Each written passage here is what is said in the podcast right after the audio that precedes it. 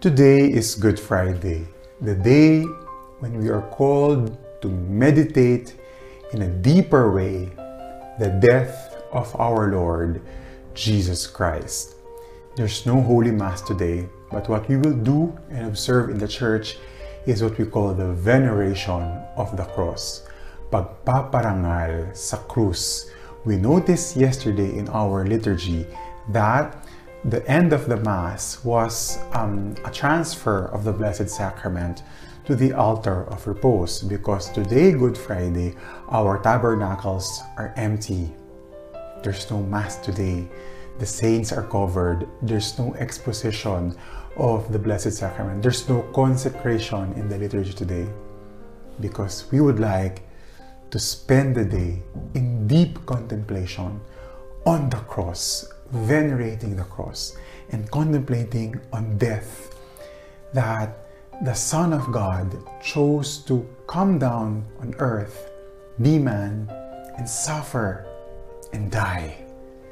That's the essence and the sense of Good Friday. As I was saying yesterday, sometimes you have this tendency to lose the sense of this beautiful observance of the Paschal Triduum because of the other celebrations and traditions that we do rather in the Philippines. Sometimes we think that um, Good Friday is a day of procession or of uh, a day of uh, Way of the Cross or a day where uh, we gather as family. Sometimes the young people now are going to the beach on a Good Friday. At the end of the day, we are called to venerate the cross, to look at this cross. This cross at the time of Jesus was a taboo. It's something that people hated because it is used as an instrument to, to kill. And uh, as Bishop Barron would say, the Romans are so good in doing that, in, in, in executing, in killing. And um, even the cross was even a form of death for slaves. Jesus received this kind of death. Jesus embrace this cross. And so in this celebration, we are called to venerate the cross as a sign of our sinfulness, as a sign of our unworthiness. Jesus came down from heaven to redeem us through his holy cross. And so people say, why is it called Good Friday? Eh, this is the day when Jesus died. Well, it's actually a matter of translation, etc. But my response to this is always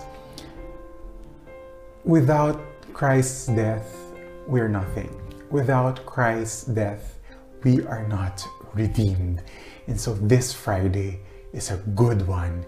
It's a good Friday because we are redeemed because of the cross of Jesus Christ.